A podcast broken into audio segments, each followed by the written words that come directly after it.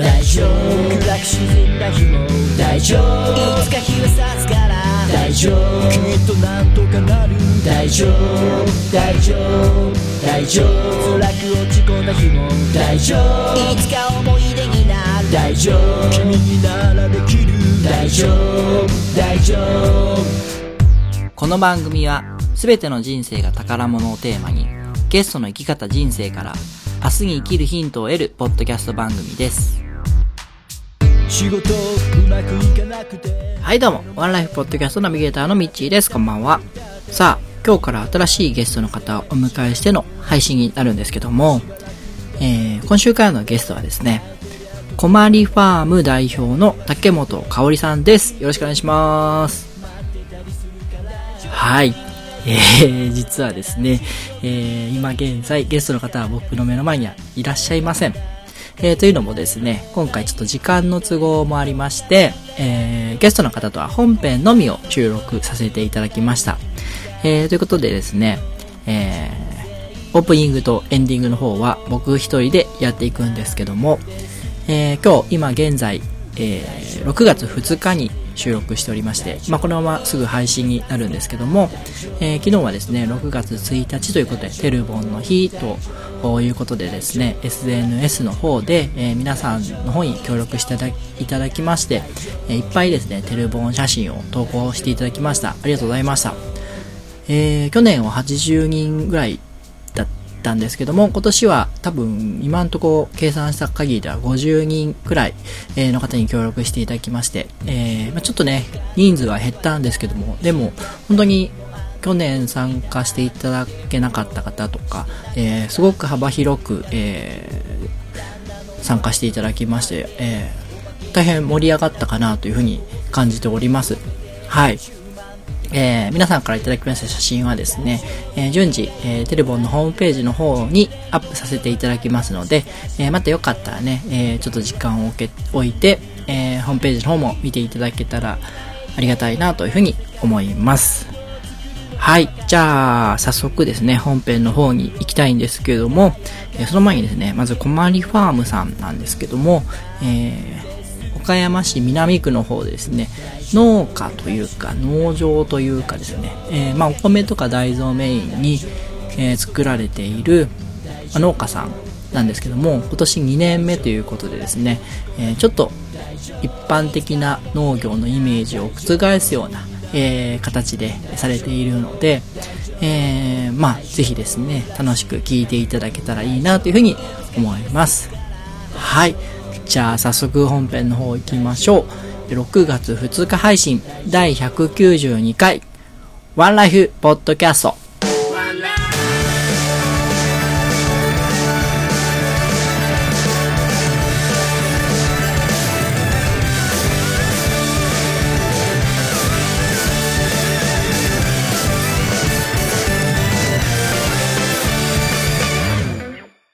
それではゲストコーナーです。改めまして本日のゲストは、こまりファーム代表の竹本香織さんです。よろしくお願いします。よろしくお願いします。えー、じゃあちょっと自己紹介の方お願いします。はい。えー、こまりファームの竹本香織です。えー、無農薬で、えー、お米と大豆など野菜を少し作っています。農家さんっていうことでことでいいんですかね？そうですね。農家をしながら、まあ、あの他にも仕事しながら、はい、やってます。なんかいろいろされてますよね。そうですね。もともとギャラリーをやあの母がやってるのを継いで、はい、はい、ギャラリーもしています 緊張されてます、はい、はい、すごく緊張してます。ラジオとかあんまり出たことない感じですか？そうですね。もうずいぶん前に出たぐらいで。あじゃあ、はい、経験はあるんですね。経験はありますが、はい、なんかあまり得意じゃないので、はい、はい、伝わるかどうか。あ大丈夫だと思います。はい、ありがとうございます。あの南区の岡山市南区の方でされていて、はい、今日あのお伺いして収録してるんですけども、はい、なんかのどかな感じで。そうですね。まだ田んぼも少しだけ残ってるので、うん、はい、あの飛行場が湖南飛行場がすぐ目の前にあって、はい、そうですそうです。さっき飛行機飛んでてすごい。そうですね。騒音がしたんですけど、はいうんうんうん。ほんと目の前ですよね。はい。いいところで農業をされてるんですね。そうですね。そのじゃあコマリファームについてはい。お伺いしていきたいんですけども、はいコマリファームってどういう農場農家さんなんですか？そうですね。えーっとまあいえーっと農家さんってあの JA さんとかにお米を卸したりするんですけど、まあ、一般的に売られてるものとはちょっとコマリファームは違っていて、はい。はい。であのまずスタートが、えーと手伝ってもらったらその分をみんなにお分けする。はい、なんかだから仲間がはい。いて一緒にやっていく感じなんですかね。そうなんです、うん。はい、以前やってたあの米作りの時は家族でやつが中心でやってたんですけど、はい。今は仲間と、はい、一緒にやってます。そのお仲間っていうのはどういった方になるんですか？もうあのえっとフェイスブックでつながったりお友達からの紹介だったり、あの友達が旦那さんを紹介してくれたりとか。で、えっとお米が作りたい人で安全なものを食べたい人、えー農業に触れたい人農業を始めたい人とかもういろんな目的を持ってあの来てくれてます。じゃあなんかやってみたいなっていう人がはい、みんなで集まって農作物を作ってはい。でそれをみんなで分けてはい。一緒に食べましょうっていう感じのそうですね。スタイルなんですかね。はい。うん。はい。それはなんかなんて言うんだろう。登録制とかそういう感じなんですか？まああの来たい時に来るっていうはい。あ。ゆるいつながりというか。そうなんですよ。決まりはなないんですけど大体まあ1回来たら1時間とか2時間とか、うんうんうん。もうお互い話してあの来てもらうんですけど、うんうんうん。はい、イベントの時はもうちょっと時間も決めてイベント？はい。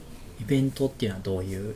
えーっとですね田植えとか稲刈りとか、分かりやすいあの行事があるのでその時は10人とか15人とか集まって一気にやるんですよ。あなんか人手がいるような作業の時はい。に募集をかけて、はい、みんなで集まってそうなんです。ワイワイやるみたいな、はい。へえなるほど。でその時はできるだけこうできたあの作物をこうみんなで食べたいなと思っておむすび作ったり、はい、カレーを作ったり。あ楽しそうですね。そうなんですよ。だからそれを目指して来てくれる人も、はい、んなるほど。そうなんです。へえじゃあイベントがあでもそれまでのイベントまでのなんていうの期間というか、はい。毎日の作業みたいなのを竹本さんがされてるんですか、私と何人かあの責任のある人たちというかはい。あのやっぱり農業が好きな人たちうんうんうんがいるので、その人たちが一緒に手伝って代わり番号交代交代みたいな感あはい、で2人でやった方が作業がはかどる時があるので、はいはいはいはい。そういう時はちょっと呼びかけてああなるほど、うん夕方来てくださいとか、はい。あいいっすね。なんかなんていうんだろう。楽しいです、趣味の延長線上みたいなうん、感じの。そうなんですよね。で楽しそうな、はい、入り口がすごく広いので、はい。趣味みたいに入ってきてでもどっぷりね毎日来てくれる人とか、うんサーサークル活動みたいな感じですね。近いですね。うん。はい。わ楽しそうですね。そうなんですよ。へえ。だからあの苦しいとか大変とかそういうことを農家さん言われるんですけど、あのここの困りはちょっと楽しいとか喜びとか、あの生きがいとかそういうものがあのメインでやってるので苦しかったらもうちょっと休んでくださいみたいな、はい、なんか農家さんって言ったらそれでやっぱうんご飯食べていご飯を作ってるから不思議な言い方ですけど、はい。それで稼いでいかないといけないっていうなんか責任感じゃないけど、はい。そういうのがあって大変だけど、まあどっちかっていうと楽しくワイワイとはいいう感じのファーム、そう。なんです。へえ。そう。でもお金儲けもちゃんとしないとやっぱり農家さんたちとの兼ね合いもありますしこう目指すところが、ね、その楽しいだけじゃ生きていけないって思われるかもしれないので、ちゃんとあの麹を作ったりお米から麹を作った加り工して。はい、お味噌を作ったりあの玄米で食べてもらったり販売も少しあのやってるので、はい、それは個人で販売されてるそうなんです。もう口コミで広がっていったところでちょっとかか買いたいって言われて。へえ、えそれはどっかなんていうの販売所みたいなものはないんですよ。はい。口コミでそうなんです。販路人が。そう広がっていって うんうん。いやここの美味しいからまた枝豆食べたいとか。まあ、無農薬ですもんね、うん。ああなるほど、はい。すごいな。えそれで成り立ってるんですか？成り立ってるあの1年目なので、はい。あそまだ一年目なのね。はい、はいあの今年が2年目。うん。はい。以前やってたのを入れたら何年かになるんですけど、うん。えー、と2年目なのでそのトラクターを買ったりとか、その経費の方も出ていくうんです、うんだから助成金をもらったりとか、はい、サポーターを募ったりとか、はい、あなんか新しい形をうん。一から作ってる感じなんですね。ですね。へえでみんなと相談してこれやるあれやるっていうのを決めていったりとか、はい。なんでそんなのをしようと思ったんですか？うんまあ、まずは、はい。美味しいお米が食べたい。はいはいはい。安全なものを食べたい。で自分で作ったのがすごく美味しかったので、あの残るいあの自分のああの時食べたかったなっていう記憶が残るのが、やっうんぱりあのそういうお米だったんですよね。ん。自分で作った健康体にいいもはいのをうんうんうん。広めたいっていうところから始まってるんですか？そうですね。広めたい、うん、自分も食べて、うん。周りの人も食べてそれが広がっていったらいいと思っています。へえうん。まあじ自分で手をかけて育てたものって美味しいですもんね。ねえそうですようね、ん。であの病気になりにくいと思うんですあそうなよ、んですか。だから全然通ってない、はい。あうん。病院とか。はい。へえ。なんですよ。僕今病いがちなんで。ぜひね なんかねあ身のにしみるんですけど。食べるものはえうん。自分のエネルギーなので、うん、子供たちもインフルエンザにもならなくて辛いって、うーん。うん、逆に学校が休めないと。悩んでおります。は なるほど。い。今こう主に力を入れて取り組んでいることとかありますか？そうですね。今はあのー田んぼも、えー、と畑も増えたのでその全体のやりくりとえどれくらいされてるんですか？えっとですねえっと一丁はい。一まあ、旦、ちょっと僕は分かんないですけど、はい。そうなんですよね。はい。一丁。そうなんです、まあ、農家さんが、えー、と3単ぐらいで、はい。南区は農家のあの申請受けられるんですけどそれのまあ3倍以上うでん。すねじゃあそこそこの、そうなんです。そう。だからそのやりくりをすごく頑張ってるところとあとは地域とのこう連携を今年はあの南区だけじゃなくて東区の田んぼも借りたので東区の、えー、と小学生とのあの田植え体験とか、はい、それも今年やろうって決め決まったことなので、え生徒さんがそうなんです。見見学じゃない体験会みたいな感じ、はい、あのーえー、と学年でやるのは学校の行事なんですけど、えっ、とですね東区の小学校は、えー、と子どもたちに募ってやりたい家族をあの来てもらうような、うーん。はい、じゃあ課外なんだろそうですう、ね。休みの日のうん。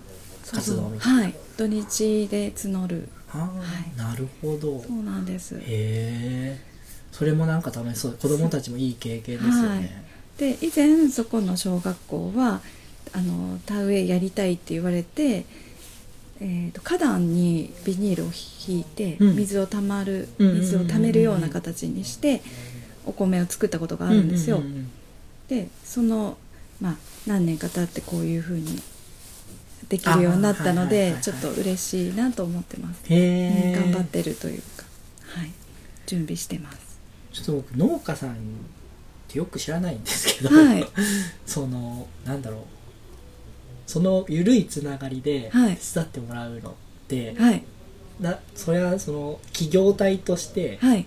成り立つもんなんですかね、えっとですね今までの農家さんの考えからとしたらあまりないと思います。家族経営が多いのであの私のおじいちゃんたちの頃農家だったんですけどその時のことも考えたらおじいちゃんがやってお父さんがやってで孫が手伝う、うでそれがつあのつながっていけば、えーっとそのまま農家さんで引き継いでいく、うん。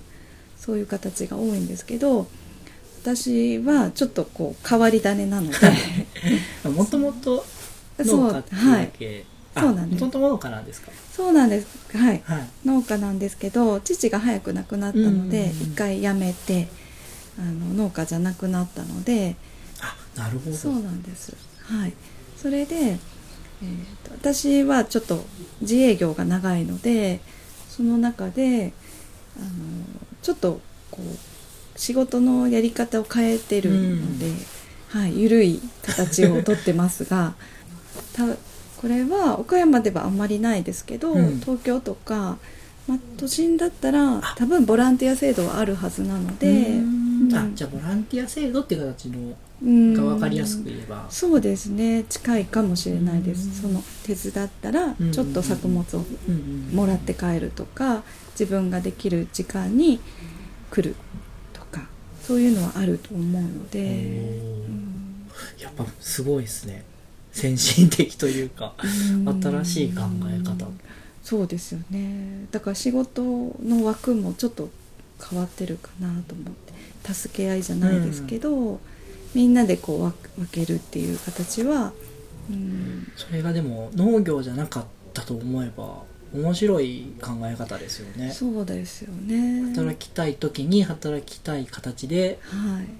働いて必要な分だけはいもらうみたいな。そう。そうなんですよ、うんうんうんうん、あだからその人がまあ必要な分がなくても、うん。その人のご近所さんに分ける人がいればうんうんうん。持って帰って分けれるしうんうんうんうん。なんかそういうちょっと緩いんですけどいやなんかいい。形としていいはっそういう形うで。はい。助け合いというか。そうなんですよ。で今はあのその体はいけないけど、うんうんうん。えー、とお手伝いには行けないけど金額、うんうんうん金あお金としてはサポートできるっていう人も出てきてくれたので、その人にはもうお米を買ってもらってあのサポーターになってもらう、うんうんうんうんうん。そういう人もいます。へえはい。すごい。なんかね面白いですいよね。いですね。不思議な、うんなんか今それをされていて苦労する点とかやりがいを感じる点とかあったら。そうですね。やりがいの方が多いんですけどあの土と触れ合うので土からのエネルギーはたくさんもらえるしほ天気をこう感じるじゃないですか。今日は雨だからうん。こう家の中の作業をしようとかお休みなのでなんだろうちょっとこうあの計画を立てようとか、で晴れた日は出て行ってでも日中は暑いから、ううん。朝早くやろうとか、まあ、いろんなことを考えながらやるのがそうか自然うん、と折り合いをつけながらそうなんですよ。だからこの時間からこの時間やりたいからやるっていうやり方もあるんですけど、それだとすごうん。く自分の労力も使ってしまうのでどういうふうなこうやり取りをするかですよね。はい。すごいですね。そうでもそこがやりがいがある。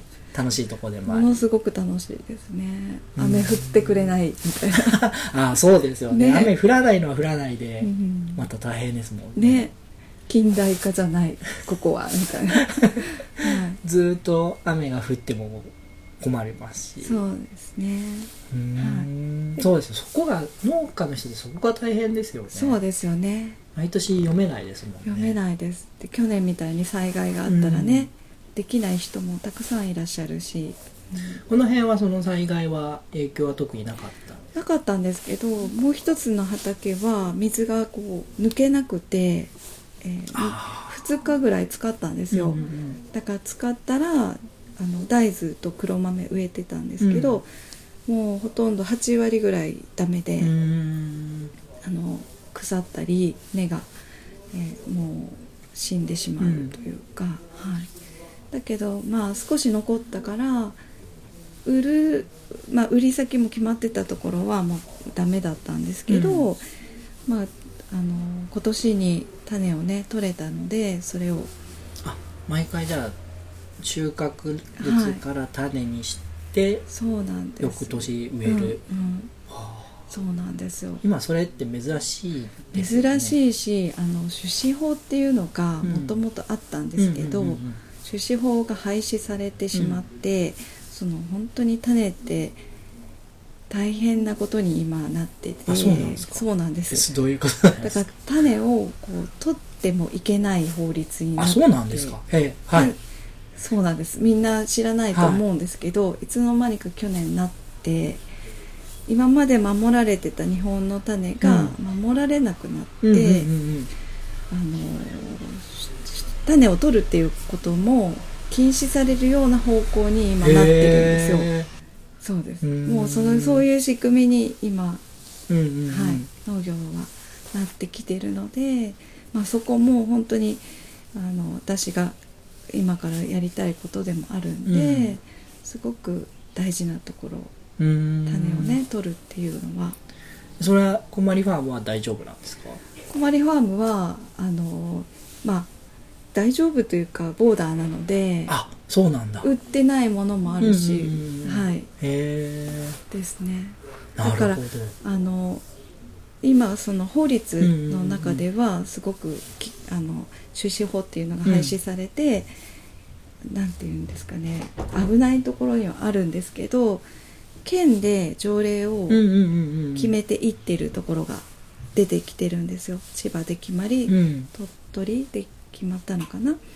で岡山もそういう動きがあるので、岡山自体で種を守っていく、はい、そういう特例をね今、はい、初めて聞きました。そうなんです。議員さんたちが動いてくれてたりお母さんたちがあの子供たちにあの植物をね食べるものをうん。うんうん安全なものに、あの食べてもらいたいからあの守っていこうっていう考えがあったりとか、はい、深い深いすごいですね、はい。へえ。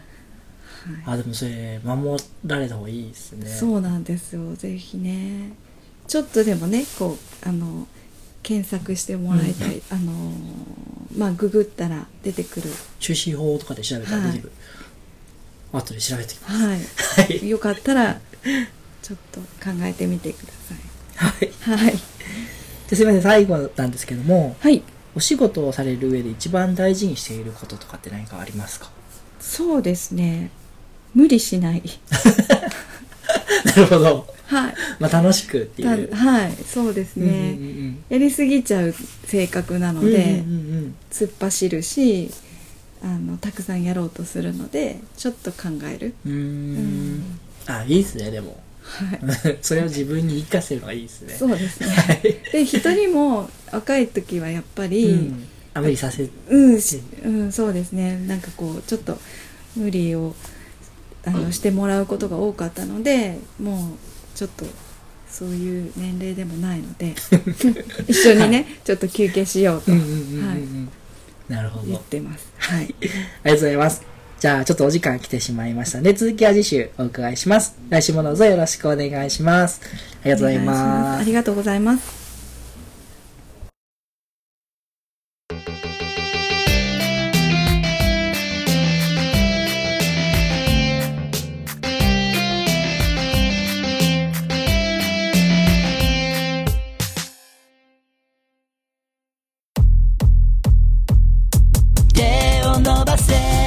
ワンライフポッドキャスト presents 夢ワイガヤ2019みんなで夢を叶えるワクワクアイディア会議。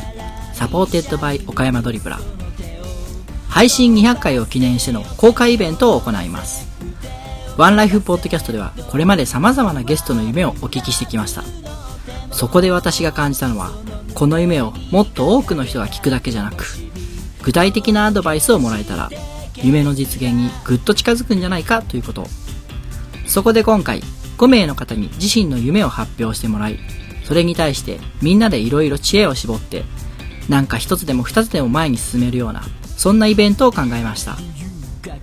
良いアドバイスばかりを求めているわけではないので何気ない会話や経験の中にヒントが眠っていると思うのでお気軽なお気持ちでご参加ください。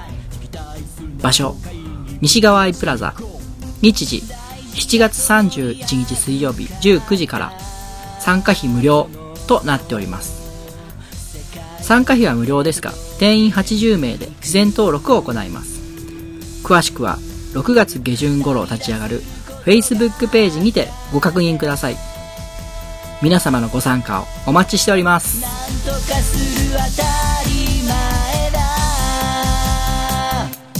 手を伸ばせ手を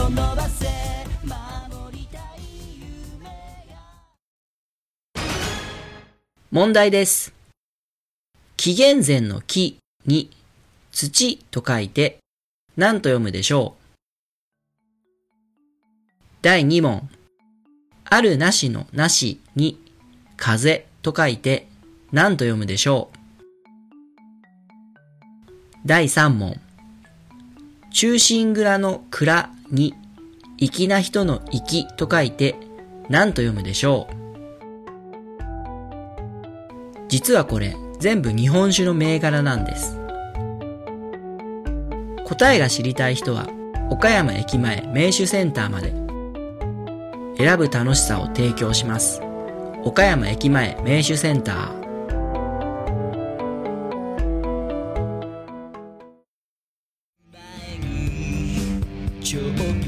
渋みや濁りとなる欠点豆や茶粉と呼ばれる薄皮。は機械では選別しきれません。品質の良いコーヒー豆を作るため一粒一粒手作業で選別厳選した豆を。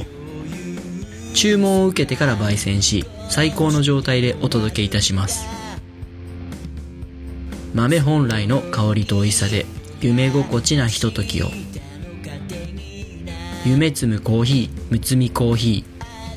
ご注文は EC サイトから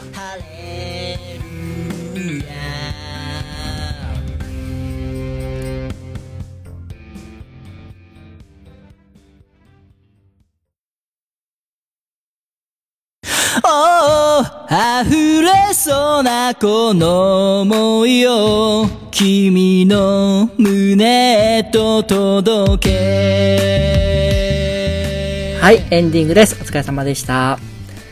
えー、エンディングも一人でお届けするんですけども、はい、えー、本編の中でね、竹本さんがおっしゃっていた種子法っていうものについて、ちょっと調べたんですけども、あのー多分、自家採取ができなくなるっていうのは、あの、種苗法の方の、えー話かと思うんですけども、え種子法もですね、え禁止されまして、えどんどんね、あの竹本さんが目指されている自然農っていうものが、えーできない形になってきているというのは本当みたいで、あの結構ね、深刻な問題なんじゃないかと、えー訴えているところもありまして、えこういった問題はですね、え農業に関わってないものにとってはあの全然知らないことだったりするので、えーまあ、こういうのをきっかけにねちょっと調べてみるのも、えー大切なことなんじゃないかなというのはちょっと考えた感じたんで、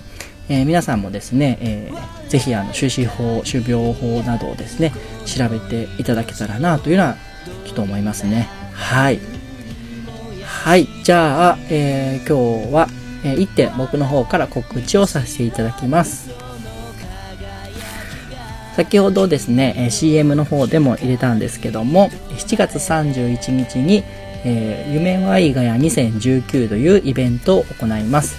えーこれはですね、ワンライフポッドキャスト主催という形での、えーイベントになるんですけども、えまあ、この番組ではですね、いろんなゲストの方に出ていただいて、え夢などを語っていただいてるんですけども、そのですね、その夢の部分を、あの、5名の方に発表していただいて、それに対してみんなでね、いろんなアイディアをこう出し合って、その夢がちょっとでも叶うような、えーそんなイベントになればいいなという思いでですね、えー7月31日の水曜日、午後7時から、えー西側アイプラザというですね、岡山市のど真ん中で、え行いますのでですね、えお時間ある方はぜひあの来ていただいて、え入場料は無料となっておりますので、えーていただいて、その夢を発表する方、プレゼンターさんの夢がちょっとでも叶うような、えーアイディアを出していただけたらなというふうに思います。でね、あの、これプレゼンターが得なんじゃなくって、なんかこう、みんなでワイワイ楽しく、えー話しながら、自分の意見を言い合ったり、えーなんかその、他の人の意見を聞くことで、自分もこうなんか、自分のことに置き換えても、えー夢が前進するようなことであったりとか、日常に活気が、えーもたらされるようなことっていうのがあるんじゃないかなと、そんなことを思ってますんで、えーまあ、あのー気軽な気持ちで参加していただければなと思います。はい、えーそれからですね、えー本日のゲストの竹本さんのイベント告知ですが、え6月15日、16日の土日でですね、えー、コマリファームの田植えのイベントがあるそうです。えー詳しくは Facebook ページのイベントページがあるみたいなんで、えー、コマリファームで検索していただければ出てくるかなと思います。あと、えー19日水、6月19日水曜日がその田植えの仕上げ。そして、えー6月30日に、東区の方でですね、勝小学校の子供たちさん、お子さんたちと、えー田植え体験ができるイベントもあるみたいなので、よかったら、えーイベントページ探してみてください。はい。以上ですね。えー次回の配信は6月9日日曜日を予定しております。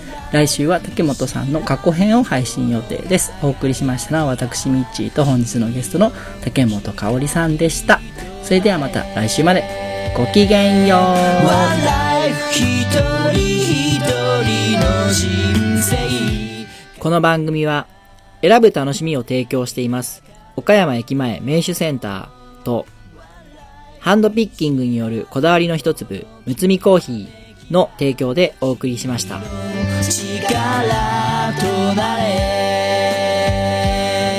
ラララ。